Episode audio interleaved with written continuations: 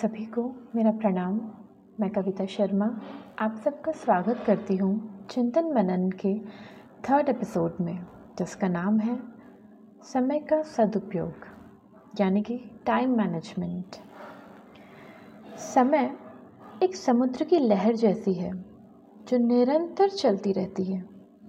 जितना भी रोकना चाहे वो नहीं रुकती।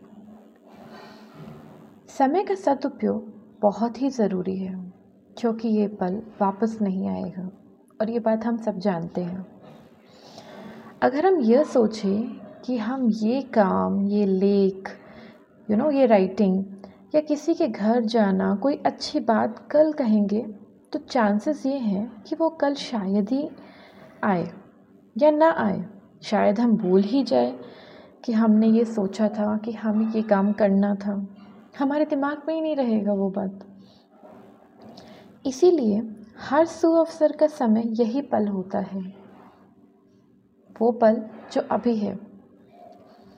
और हर खराब चीज़ को करने से पहले हमें हमेशा रुक जाना चाहिए, पॉज मेंटेन करना चाहिए। लेकिन होता हमेशा इसका उल्टा ही है।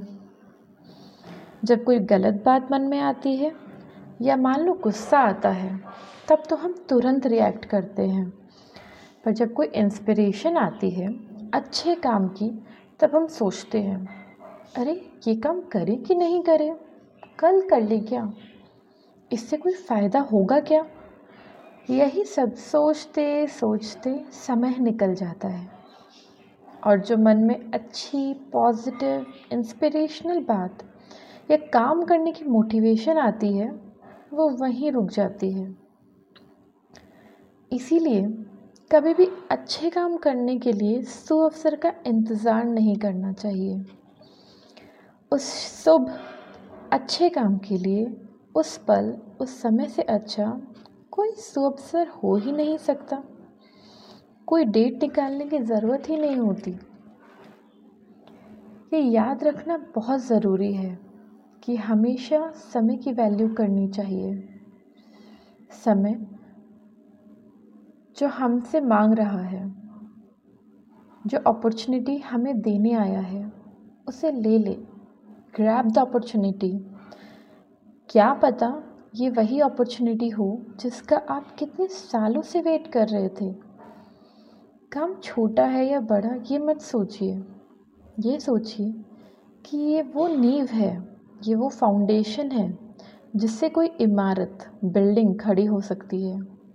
But only if we take action at the right time and at the right thought. So always pause when a destructive or a harmful thought comes in your mind.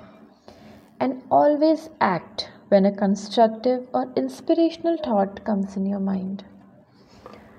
Use this opportunity to construct a beautiful building of your own dreams and desires.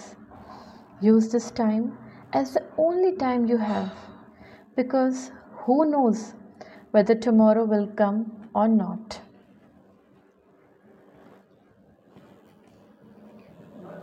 इसी बात से मैं पंडित श्री राम शर्मा आचार्य जी की इस coat से आज का episode समाप्त करना चाहती हूँ कि सुअवसर की प्रतीक्षा में न बैठे। शुभ कार्य के लिए हर घड़ी शुभ मुहूर्त और हर पल सुअवसर होता है। आप सभी को धन्यवाद मेरे इस एपिसोड को सुनने के लिए। फिर मिलेंगे अगली बार। धन्यवाद, प्रणाम।